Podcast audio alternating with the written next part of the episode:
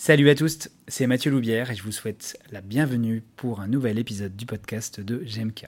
Pour ce 47e épisode, je vous propose de sonder la prise en charge des atteintes du ligament croisé antérieur de genou bien sûr. Pour cela, j'ai reçu Florian Forelli qui est un spécialiste du domaine. Il travaille exclusivement autour de ces problématiques et intervient en tant que formateur, orateur dans des congrès nationaux et internationaux. Il a également une activité de recherche avec de nombreux papiers sortis dans des revues. À travers ce premier épisode, vous en apprendrez beaucoup sur l'anatomie, la biomécanique, les facteurs de risque, notamment pourquoi le fait d'être une femme présente un risque supplémentaire de rupture, la place de la fatigue musculaire, les facteurs modifiables et enfin le diagnostic. J'espère que vous apprécierez. En ce qui me concerne, j'ai encore appris beaucoup de choses. Vous le savez, vous pouvez accéder à l'ensemble des épisodes, mais aussi à des extraits de conférences, des cours gratuits et des contenus sur www.gem-k.com dans la rubrique blog. N'hésitez pas à partager, liker, commenter l'épisode et pour ne pas rater les suivants, abonnez-vous, quelle que soit votre plateforme d'écoute. Et n'oubliez pas de nous ajouter des étoiles sur Apple Podcast, il vous sera rendu grâce. Allez, je vous souhaite une très bonne écoute.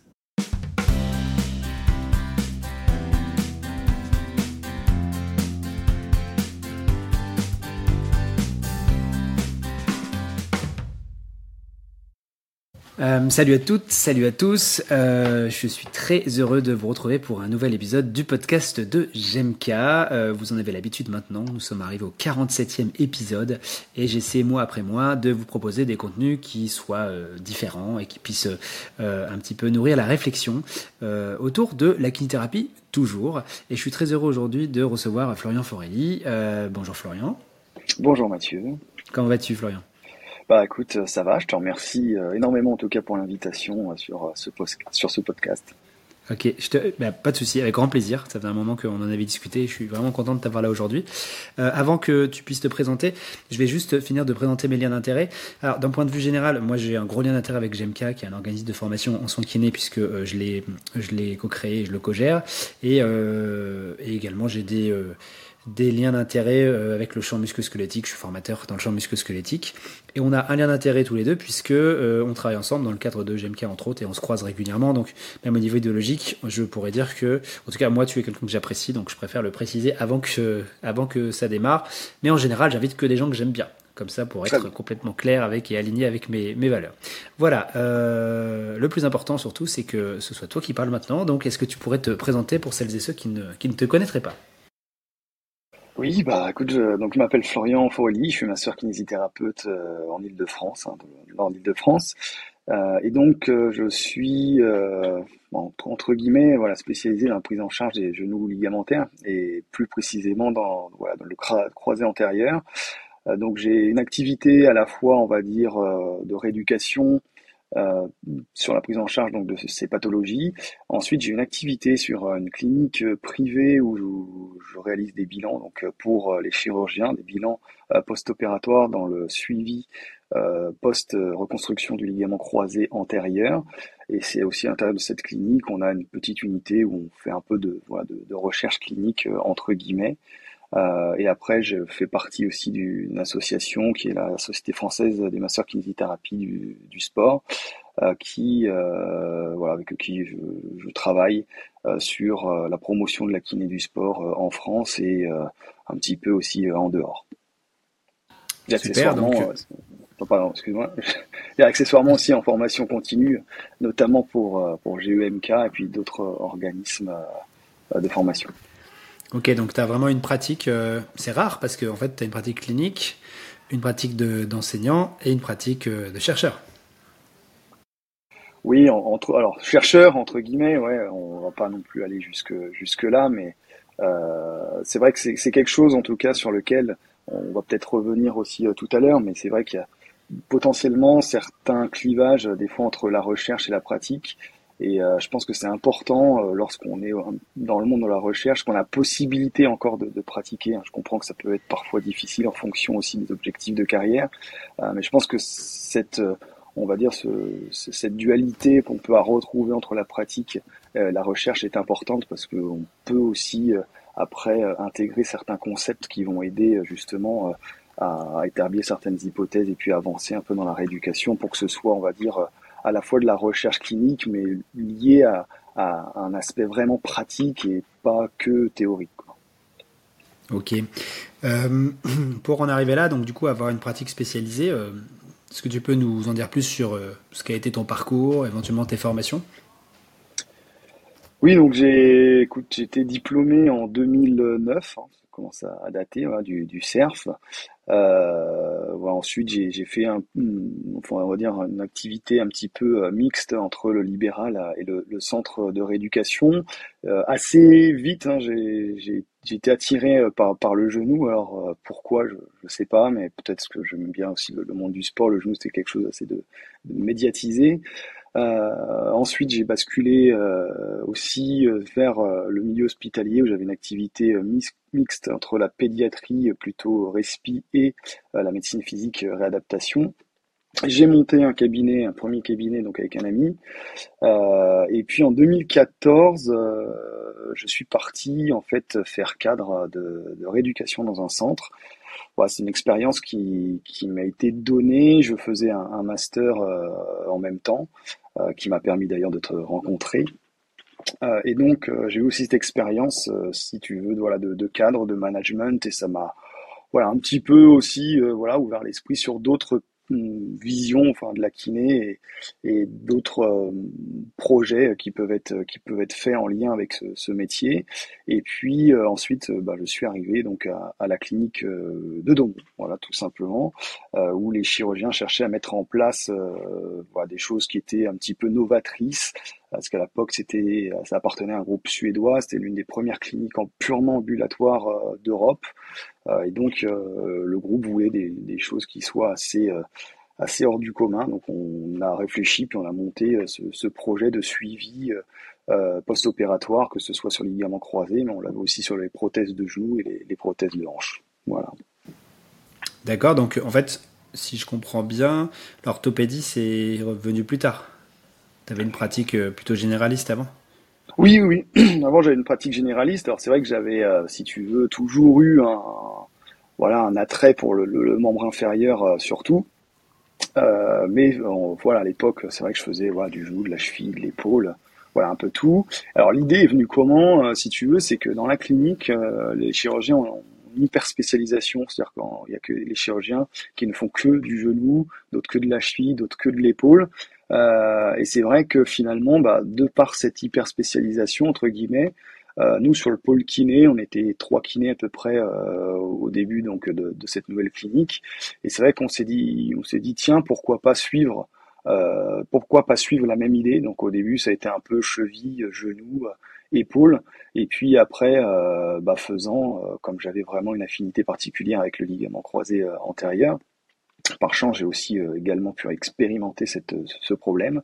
Euh, et donc, euh, du coup, je me suis vraiment dirigé vers cette, pratique. Donc, c'est vraiment, on va dire, de manière naturelle, de par l'hyperspécialisation des chirurgiens, qu'on s'est dit, tiens, pourquoi on n'essaierait pas de faire la même chose, puisqu'on était trois à avoir des affinités, on va dire, différentes, mais complémentaires finalement. Et donc, on est venu bah, s'hyperspécialiser un petit peu chacun dans une région anatomique. D'accord. Je, donc, est-ce que tu as d'autres liens, d'autres liens d'intérêt éventuels à, à rajouter? Bah après, je fais essentiellement, enfin, la formation, comme je disais, hein, bah, comme tu disais, en, préambule avec toi hein, sur GEMK, soit kiné au top, enfin la SFMKS, mhm. euh, EFMK, je, je, suis aussi avec euh, Health Impact. D'accord. Euh, voilà, et je fais quelques formations aussi pour euh, pour Madup, qui est une société qui distribue euh, le BFR. Voilà, le okay. Pour le reste, on est bon. Impec. Euh, alors, on va, on va séparer en deux parties euh, ce, ce, podcast. D'abord, j'aimerais bien qu'on discute un petit peu de toute la théorie qu'il y a sur ce ligament croisé antérieur. On verra si on a le temps de parler un peu du poste. Et ensuite, dans un second temps, euh, je voulais qu'on aborde l'aspect plutôt rééducatif, pratique euh, de la prise en charge de ces patients et ces patientes. Et peut-être que pour démarrer, euh, pour bien resituer le contexte, surtout si en plus il y a des personnes qui nous écoutent et qui ne sont pas dans le soin, est-ce que tu pourrais nous nous faire des rappels succincts euh, de l'anatomie, de la biomécanique de ce, ligament croisé, les choses qui te paraissent euh, importantes à connaître euh, avant d'entrer dans le vif du sujet. Oui, alors après, si on veut vraiment être sur la, pure anatomie, on sait qu'il voilà, le LCA s'insère sur la, surface intercondylaire antérieure du, tibia, près du ménisque médial. Euh, après, il est oblique en haut, en arrière et, en dehors, hein, comme pour, nous rappeler nos, anciens cours. Et il va s'insérer donc sur la partie euh, postéro-supérieure de la face médiale du, condyle fémoral, euh, plutôt partie latérale.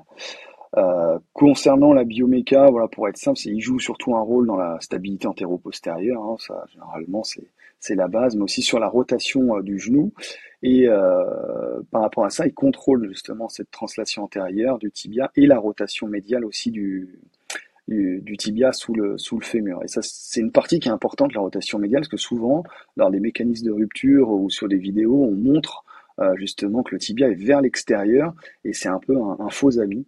Mais peut-être qu'on va revenir dessus après. Et généralement, son rôle principal, c'est quand même la translation antérieure. Elle est responsable du maintien de, cette stabilité de la translation antérieure à 86% euh, de, sa résistance.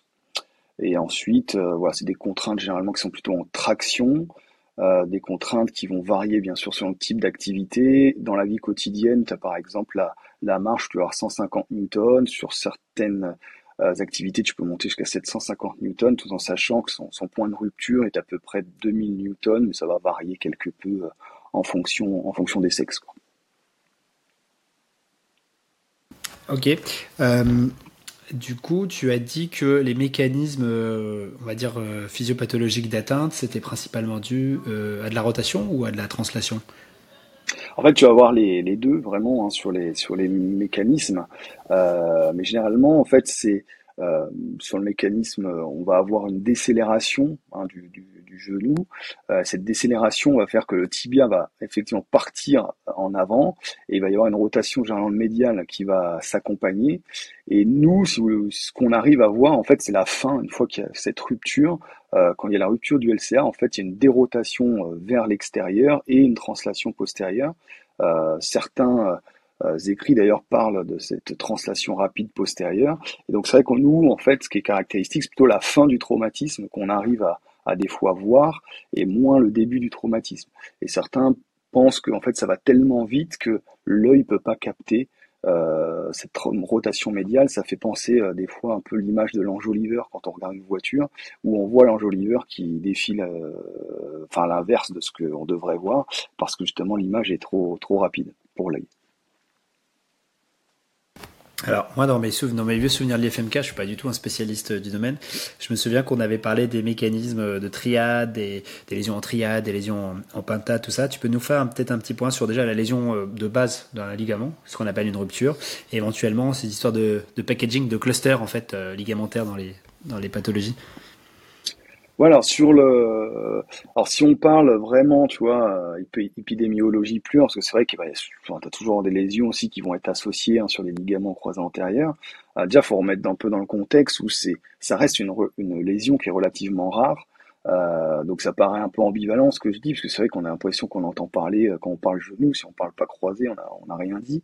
Euh, mais c'est une lésion en fait qui est rare, mais qui occasionne tellement de changements physiologiques et, et psychologique euh, que des fois bah, ça peut effectivement nuire euh, vraiment à la reprise de l'activité physique. Donc quand je dis rare, hein, c'est 6% à peu près de lésions, tu vois, dans, le football ou dans le judo, voilà, qui concerne euh, beaucoup, bien sûr, beaucoup, un risque beaucoup plus élevé voilà, chez, chez les filles.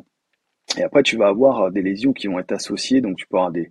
Alors, ouais, sur les triades, les pintades, c'est vrai qu'on on en parle un peu, mais de moins en moins, parce qu'aujourd'hui, il y a tellement de lésions qui peuvent être associées.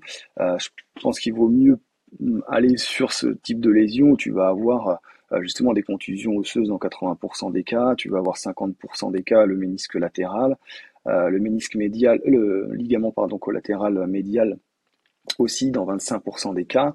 Euh, et après, on va avoir des atteintes euh, ostéo-articulaires, euh, cartilagineuses qui peuvent aussi être atteintes. Je pense que c'est plus intéressant, en tout cas pour nous kinés, d'aborder par rapport aux lésions concomitantes que l'on peut avoir que d'un point de vue un peu, comme tu le disais, médical ou chirurgical, avec des pintades, des triades, où tu peux effectivement avoir les points d'angle qui vont être qui vont être associés, les ligaments croisés postérieurs aussi qui peuvent être associés. mais je pense que euh, ça nous permet, nous, avec les lésions concomitantes, de se dire, ah oui, tiens, il peut y avoir ci, ça et ça. Et aussi, après, dans les caractéristiques, puisqu'aujourd'hui, on parle beaucoup des possibilités de opérer, pas opérer, quels sont les critères, euh, de connaître un petit peu ces lésions associées, ça nous permet aussi de pouvoir nous projeter ensuite euh, sur le type de traitement, le type de rééducation que l'on peut justement avancer avec nos patients. Tu as dit que les, les femmes étaient plus touchées. Alors, euh, je voulais savoir s'il y avait des raisons à ça. Et au-delà de ça, est-ce que tu peux nous donner. Euh, tu as dit que c'était rare. Est-ce qu'on a des. Tu as parlé de, pourcentage dans les activités. Est-ce qu'on a des chiffres annuels à peu près du nombre de, de croisés qui sont atteints?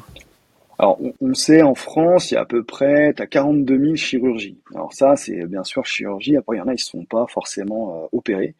Euh, donc euh, ça, on n'a pas forcément les chiffres. Si vraiment on veut aller sur les, chiffres, on a une prévalence à peu près de 0,309 pour 1000 heures de jeu à peu près et 0,013 pour 1000 heures d'entraînement. Ça c'est sur le football qui est assez médiatisé.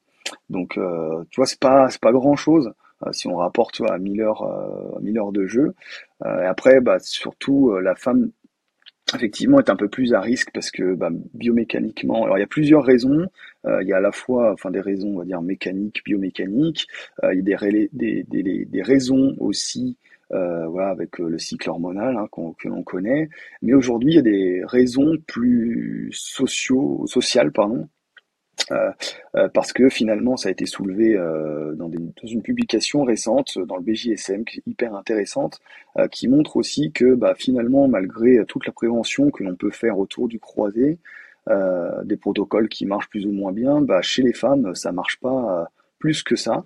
Et on a peut-être des raisons aussi, on va dire, socio-économiques. on voit que les femmes sont énormément, évoluent dans un monde sportif entouré d'hommes avec des prises en charge masculines n'ont pas toujours accès à des infrastructures aussi, euh, que ce soit de sport, euh, de soins, tels que vont l'avoir les hommes, et ça pourrait aussi des fois bah, expliquer qu'il y a un nombre de ruptures beaucoup plus important chez les femmes, qui est aussi des, risques de rupture itérative. Il y en a énormément hein, chez les femmes, c'est plus de 42% quand même dans le haut niveau, donc c'est énorme. Donc potentiellement, euh, on a cherché beaucoup chez la femme des, raisons biologiques et mécaniques, euh, mais potentiellement il y a aussi des raisons, euh, on va dire, beaucoup plus environnementales qui seraient à prendre, en compte. Et voilà, des exemples, notamment dans le hand féminin, on peut aller voir chez des, mondes pros hein, de, filles que, j'ai la chance de suivre. qui n'ont pas de kiné voilà dans le club, ni d'ostéo, ni de suivi forcément médical. donc forcément, ça n'aide pas non plus euh, à diminuer le risque, on va dire, même de blessure euh, générale. Quoi. D'accord. Et euh, mis à part le fait que d'être une femme, si je comprends bien, c'est un facteur, un facteur de risque, est-ce qu'il y a d'autres facteurs de risque qui peuvent entraîner ces atteintes? Ah oui, oui, alors ça, il y en a, il y en a un paquet. Alors, on va plutôt, ah bah, tu vas pouvoir voilà, nous renseigner du coup. Exactement. Euh, on, on, va dire déjà, bah, il y a les facteurs ben, biomécaniques. Ça, c'est voilà indéniable. Euh, et, ce qu'il faut voir justement dans la, rupture du croisé, c'est vraiment quelque chose de plutôt systémique. Euh, C'est-à-dire que au début, euh, quand on était à l'école, je pense que toi aussi, tu as dû apprendre à tous ces mécanismes. On, cible, tout était ciblé au niveau du genou. Et c'est vrai que plus ça allait, plus on a commencé à dire bah oui, tiens le pied, tiens la hanche, etc. Et le tronc.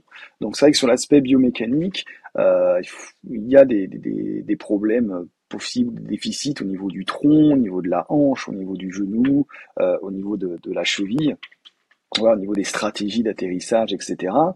Euh, ensuite, on va avoir euh, l'aspect aussi enfin, neuromusculaire au sens large, hein, avec problème de force, notamment bah, du tronc, des quadriceps, ischio-jambiers, des, des extenseurs, des abducteurs de hanche.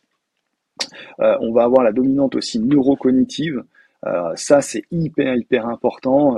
Euh, parce que justement on voit que beaucoup de, traumatismes ont lieu sans contact, ce qui des fois néglige aussi des fois entre guillemets hein, la, la, prise en, enfin pas la prise en charge, mais la considération du traumatisme. Euh, et la dominante neurocognitive va plutôt euh, être liée justement au temps de réaction, à la, à la mémoire de travail, à la vitesse justement de réaction, à l'attention visuo-spatiale.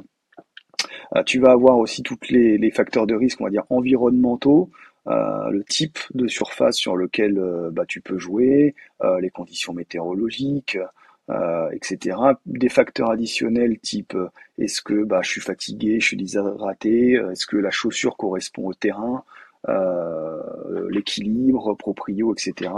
Et puis on va voir tous les antécédents aussi hein, qui doivent être pris en compte dans les facteurs de risque.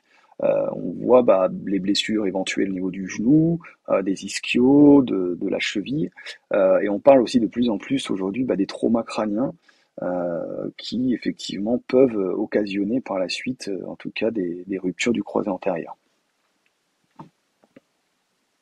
Alors pour les traumas crâniens, je ne savais pas tu m'apprends. Et puis, tu, autant tout ce qui était biomécanique, ça je le vois, neuromusculaire, je vois pas. C'est vrai que la dominante neurocognitive, c'est intéressant parce que peut-être que nous, dans, notre, dans notre giron, on peut tout à fait imaginer de fait qu'une personne est mécaniquement bien, neuromusculairement correcte, mais si elle est en fatigue cognitive, elle pourrait se blesser. C'est bien ça.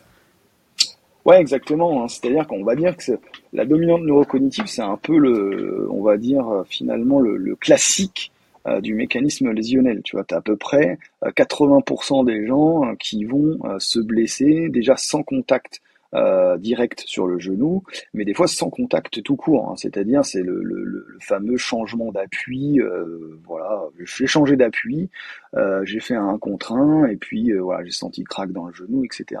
Et euh, finalement, ça a été assez, ça commence à être énormément, énormément exploré, notamment enfin au niveau scientifique.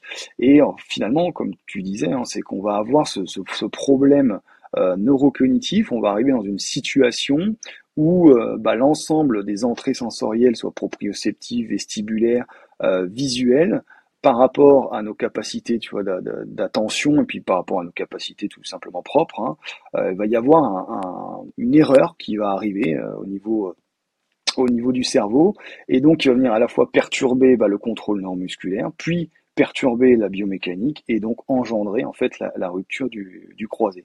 Donc dans 80% des cas, euh, finalement, tu vois, c'est cette erreur sensorielle que fait le cerveau à un instant T qui provoque la lésion du croisé. Donc on n'est pas sur un, contact, on n'est pas sur autre chose, on est juste sur finalement euh, bah, une erreur tout court qui sera lourde de, de conséquences. Euh, je voulais revenir sur le terme de fatigue. Je sais que dans la sport physio, euh, la fatigue, elle peut prendre deux, de données. Il y a la fatigue, on va dire générale. Je pense qu'on peut éventuellement aussi parler un peu du sommeil. Et puis euh, la fatigue euh, cognitive neuromusculaire. Est-ce que tu peux juste nous, préciser si c'est des choses auxquelles tu fais attention toi et si on a la main dessus en fait? Ouais, alors sur, la fatigue, c'est vrai qu'il faut bien distinguer quand on parle de fatigue, surtout croisée, parce que les gens sont pas forcément d'accord. Mais la fatigue, c'est vrai que musculaire pure, normalement, les écrits montrent qu'il n'y a pas de lien euh, entre cette fatigue musculaire, hein, enfin musculaire, et la rupture du croisé. Maintenant, comme tu disais, la, fatigue, on va dire au sens euh, global du terme, euh, j'ai mal dormi, je dors peu, je suis déshydraté, je suis stressé, etc., etc. Ce qui met le corps dans un état en gros de stress entre guillemets, c'est là oui bien sûr parce qu'elle joue notamment, elle a un impact énorme sur les facultés neurocognitives. Alors après, on peut toujours avoir euh, sous la main hein, tout ce qui va être monitoring euh, voilà personnel on a des, aujourd'hui les, RPE où on peut voir le, taux de fatigue voilà, des, des personnes encore faut-il qu'elles soient exploitées parce que c'est pas toujours le cas euh, malheureusement dans enfin beaucoup d'environnements où j'ai pu aller euh, et donc ça c'est aujourd'hui, mis à part, on va dire, par rapport au kiné, hein, parce qu'après, bien sûr, hein, tu peux faire du monitoring du sommet, etc., mais ça, c'est dans un autre monde. Euh, mais en tout cas, nous, on va avoir, voilà, par ces, outils-là, euh, de questionner interrogatoires ou le, enfin la RPE, c'est ce qui va nous donner finalement euh, euh, le niveau un petit peu de fatigue qui est des fois sous-estimé malheureusement dans beaucoup d'institutions parce que bah on n'a pas forcément tous les joueurs qu'on veut sous la main et des fois on a tendance à tirer sur la corde et euh, cette fatigue et le stress aussi hein, jouent quelque chose de, voilà, de, très important euh, le stress en plein match euh, ou avant un match parce qu'on joue sa place, parce que d'autres raisons euh, font que bah, on a des ruptures du croisé quand on discute vraiment avec les joueurs et qu'on va chercher plus loin. En tout cas, il y a des causes neurocognitives qui sont liées à la fatigue, mais aussi à l'aspect psychologique, on va dire, des, des, des athlètes. Je trouve que ça, c'est hyper intéressant à entendre parce que j'ai l'impression, hein, moi qui suis pas spécialiste du domaine, euh, qu'on oublie ces aspects-là euh, non cognitifs de fatigue et que parfois on cherche des raisons. Les, patients nous disent mais je comprends pas pourquoi je me suis blessé. Et en fait, il euh, bah, faut regarder, élargir le spectre. On est vraiment dans le biopsychosocial, hein, je pense. Enfin, en tout cas, c'est ce que je mhm. devine derrière, qui est, euh, bah, en fait, c'est pas que de la biomécanique, quoi. Euh, tu as, dit qu'il fallait évaluer ça. Est-ce que, est-ce qu'on a la main sur d'autres facteurs de risque, justement, sur la, sur la prévention, ou il y a des choses sur lesquelles, bah, de toute façon, on peut rien changer? Oui, alors après il y avait euh, justement euh, euh, Tim, Timothy Howard qui a beaucoup écrit sur sur ça. Il a établi un, un espèce d'algorithme. Il parle de, de, d'un modèle lié à cinq facteurs qui sont l'anthropométrie, la biomécanique, la force et coordination, euh, la proprioception et l'aspect psychologique, tu vois, justement. Et donc, c'est cinq facteurs qui seraient modifiables. Donc, on peut faire euh, justement des, euh, des tests, hein, voilà, tests de force, tests de bioméca avec des atterrissages, on peut faire effectivement tests de proprio avec des Y balance et compagnie. Et donc, à partir de là, effectivement, il se fait de faire un espèce de, screening euh, qui permettrait en tout cas de potentiellement établir, on va dire, un, pourcentage de, risque, en tout cas de blessure du croisé, et potentiellement donc travailler par rapport à ces risques-là, réévaluer, parce que ça aussi c'est très important, et des fois on, on, oublie un petit peu de réévaluer en finale. Euh, donc euh, ces cinq facteurs-là sont, sont, intéressants. Mais en plus j'aime bien parce que si tu veux, il y a vraiment dans tout ce que je t'ai cité, il y a un facteur qui est le psycho. Alors des fois on dit ouais on en met un tas derrière le psycho, mais on voit que ce psycho il est aussi important justement que la force et la coordination, que la bioméca et que la proprio. Et souvent, comme tu disais juste avant, cet aspect biopsychosocial, bah des fois il est tendance à oublier parce qu'on on veut toujours mettre une cause mécanique sur un trauma, sur quelque chose. Mais tu vois, moi par exemple, j'avais une joueuse qui euh, est entrée sur un terrain, euh, la veille, elle avait dormi dans un hôtel à côté de la chambre des coachs, qui euh, s'était moqué d'elle, etc., etc. Elle est sortie d'un entretien difficile aussi la veille. Euh, elle est rentrée sur le terrain, sur sa première sortie anodine, elles seront le croisé, tu vois. Donc, euh, on peut chercher des causes biomécaniques, mais je pense qu'il y avait aussi une, grosse composante psychosociale à, ce moment-là. Ok, super. Euh, si maintenant on va plus loin dans le diagnostic, on imagine qu'on reçoit un patient, on, observe un patient qui, qui s'écroule, qui a mal, qui a du mal à marcher. comment on peut poser le diagnostic d'une atteinte là autre que, que l'imagerie ou qu'est-ce qui doit nous mettre la puce à l'oreille dans les symptômes d'un patient qui aurait eu une atteinte? Alors sur le diagnostic du LCA, enfin, c'est important de le faire parce que je pense que voilà, les, ceux qui vont nous, nous, écouter ont tous eu cet, exemple-là du patient qui arrive et qui sort des urgences et qui euh, a une entorse euh, collatérale, petite entorse, minimisée parce que justement il n'y a pas eu de contact. Donc déjà en fait, l'interrogatoire, et c'est vrai qu'en même en discutant avec les chirurgiens, parce que moi j'ai cette chance euh, là euh, d'être au contact euh, à la clinique des chirurgiens en, permanence. Donc c'est vrai qu'on ouais, on discute beaucoup et leur manière aussi de, de voir eux comment ils établissent un diagnostic peut aussi nous aider, nous apporter dans notre pratique, toute proportion gardée bien évidemment, puisque nous notre rôle va potentiellement d'être là pour orienter un petit peu le diagnostic. Et c'est vrai que les chirurgiens m'ont toujours dit à 80%, l'interrogatoire nous permet de dépister finalement une lésion du LCA.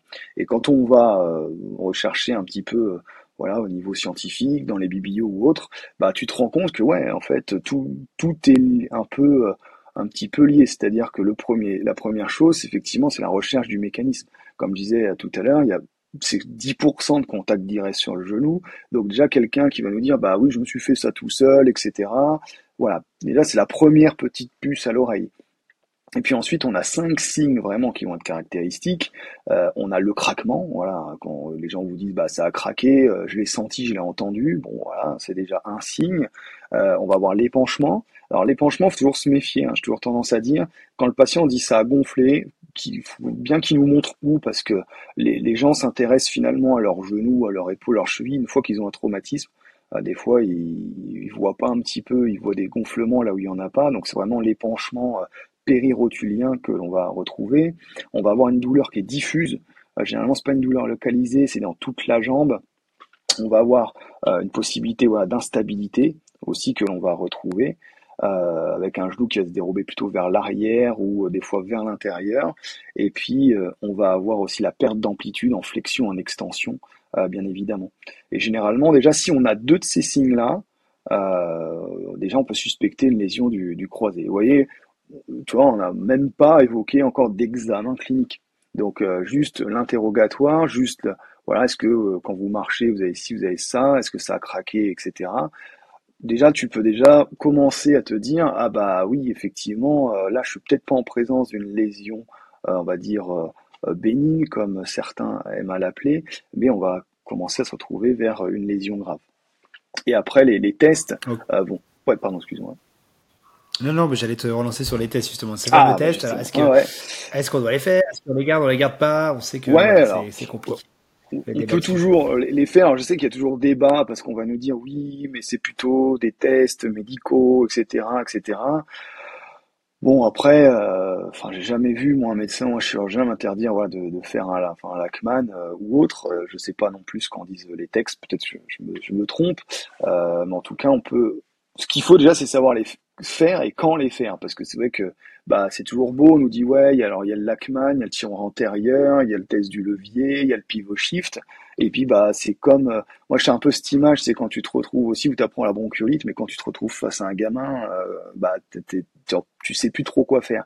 Bah là c'est un peu ça quand tu un genou qui arrive euh, la personne c'est la première fois qu'elle te voit elle a mal euh, elle n'ose pas bouger, bah c'est pareil, quel test je vais pouvoir réaliser dans ces conditions-là? Et c'est là où encore euh, la pratique et la théorie, euh, on est des fois un petit peu, un petit peu loin. Donc c'est vrai que sur du, aigu, généralement on va proposer plutôt un Lachman, mais voilà, un Lachman, moi j'aime bien poser ma cuisse, enfin que le patient pose sa cuisse sur la mienne, il peut se détendre. Voilà, j'ai une espèce de, de, prise un petit peu englobante pour assurer voilà le patient. Et pareil, c'est pas faire un Lachman où on va chercher à disloquer complètement le genou, mais plutôt aller rechercher ce, le, le type d'arrêt en comparatif. Commencer des fois par le genou sain, puisque lorsqu'on va aller sur le genou sain, moi je suis aperçu de ça aussi, quand vous faites votre Lachman, s'il y a potentiellement euh, une douleur ou on va dire un, mouvement brusque, le patient va se dire vous allez faire la même chose euh, de l'autre côté? Donc, vous voyez, ça, ça rappelle un petit peu aussi le, le traumatisme et des fois c'est une indication. Je me suis rendu compte que beaucoup de patients ont des lésions au moins partielles ou totales euh, lorsqu'on commence par le genou sain. Euh, et justement, on va imprégner voilà ce, ce, ce test-là. Et on sait que le traumatisme, il est gardé en mémoire, ce qui peut des fois occasionner euh, justement ces inhibitions musculaires que l'on retrouve, ces appréhensions au moment du retour au, retour au sport. Donc c'est vrai qu'en aigu, le Lachman, le test du levier qui va, qui est une sorte de Lachman inversé entre guillemets, on va appuyer sur le fémur pour euh, avec un appui sous la, face postérieure du, du tibia pour surélever le, justement le tibia. Et si le tibia se lève pas en comparatif, bien évidemment, on pourra orienter vers une rupture du, du LCA. Euh, le tiroir direct euh, sera plutôt sur la lésion chronique, et puis le pivot shift est extrêmement compliqué, on va dire, à faire parce que euh, justement il remet vraiment dans le mécanisme lésionnel et les patients, même chez le chirurgien, gardent un très très mauvais souvenir de ce test. Donc en tout cas en pratique, je le, je le fais assez rarement. Donc en tout cas, ce qu'on sait, c'est que si on a deux signes et deux tests positifs, on a en tout cas les, enfin, un fort pourcentage de, de lésions du croisé qui, qui semble être là. Quoi. D'accord, donc surtout l'interrogatoire, éventuellement en soutien quelques tests orthopédiques, euh, en gardant bien à l'esprit que le pivot shift, euh, c'est moi quand je l'ai eu vu et quand je l'ai aussi enseigné un petit peu, euh, je me suis toujours dit mais hors de question que je fasse ce test chez quelqu'un qui a une patate à la place du genou. Enfin, je me dis c'est ah oui non mais c'est incroyable. D'ailleurs, il n'y a que les chirurgiens vraiment qui arrivent comme si, en fait, quand tu arrives chez le chirurgien, le patient hein. j'ai plus le choix. Je vais y passer. Hmm. ils le font, ils le font sous anesthésie, enfin ils le font sous anesthésie ou ils. Ah oui, alors par contre, ouais, ouais. En, par contre, ce, ce, test sous anesthésie, il est, il est top. Mais c'est pareil, euh, voilà, quand ton patient dort et qu'il est complètement passif, sans tonus musculaire, bah là, ouais, tu vas vraiment voir si ta plastie euh, que tu as posée il y a deux, deux, minutes, ça tient, quoi. Mais quand le patient est vraiment euh, euh, on va dire, euh, conscient avec son tonus musculaire, etc., ça lui fait pas forcément plaisir de revivre cette sensation. Quoi, parce qu'on recherche vraiment la subluxation euh, du tibia sous le fémur. Ok.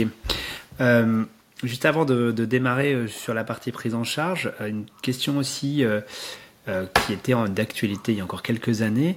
Est-ce que euh, est-ce qu'un ligament croisé, est-ce que ça se refait si on touche pas? Des fois, les patients nous demandent parce que on leur a dit on vous opère, on vous opère pas, et il y en a qui disent non mais attendez, mon ligament il est rompu, je vois pas comment il peut se refaire.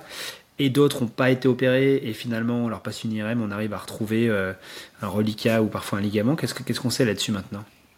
Bah, Là, on a, des études qui ont été faites justement par, euh, Phil Bay suite aux essais euh, ces Canon. Euh, et donc on a euh, deux choses. On, a euh, effectivement une étude qui nous montre que bah, il y a des patients qui, qui cicatrisent, qu'ils arrivent à revenir à un niveau sportif, on va dire, voilà, en tout cas équivalent à ceux qui ont été reconstruits euh, ou ceux qui n'ont pas été reconstruits mais qui ont une rupture, on va dire, euh, diagnostiquée sans cicatrisation. Et on a une deuxième étude qui euh, nous montre qu'effectivement le ligament croisé antérieur peut cicatriser avec un protocole spécifique euh, d'ATEL euh, qui va être mis en place, etc. Donc ça, on peut le retrouver dans le BJSM, il me semble qu'elles sont en, en, en, free access. après, c'est il, faut bien analyser les choses. Donc nous, on a fait un, article qui sort prochainement là dans le dans l'IJSPT. Euh, avec euh, justement plusieurs auteurs sur, sur, le croisé, euh, parce que nous, on pense en tout cas que l'individualisation, un, ça reste le critère principal, et qu'il faut remettre un petit peu dans le contexte, c'est-à-dire que la plupart des lésions qui cicatrisent sont des lésions avec des, des ruptures qui vont être proximales, euh, parce que justement le ligament croisé au niveau proximal il est très richement irrigué. Donc c'est plutôt des mécanismes des fois qu'on voit en hyper extension. Euh, c'est pas non plus ce qu'on ce qu'on ce qu'on voit le plus. Euh, donc ça c'est déjà une chose, c'est qu'il faut se dire bah ça peut cicatriser, mais comment est votre rupture? Encore faut-il savoir où a lieu la rupture, ce qui est pas toujours évident pour nous kinés. Euh, donc ça, c'est une des conditions. La deuxième condition, c'est porter une attelle, c'est quand même un protocole de trois mois qu'on propose avec des restrictions d'amplitude, etc. Et on sait aujourd'hui que les attelles, ça perturbe aussi le schéma de marche, le schéma de course, euh, que ça provoque justement aussi des arthrogenic muscle inhibition et des inhibitions euh, a posteriori justement musculaires. Euh, donc en fait, le processus de cicatrisation, il est intéressant. Je pense qu'on a Phil Bay et son équipe ont ouvert des portes, je pense, sur euh, des choses qui peuvent être faites, mais sous certaines conditions. Et je pense qu'aujourd'hui, on, a cette piste qui est intéressante, mais on n'en sait pas encore assez euh, pour pouvoir euh, crier, je pense, tout ce qui est crié à l'heure actuelle. C'est fini pour ce premier épisode. J'imagine qu'il vous a laissé sur votre faim. D'ici 15 jours, retrouvez la suite de l'entretien où il sera question de prise en charge rééducative et chirurgicale. A très vite et merci de nous avoir écoutés.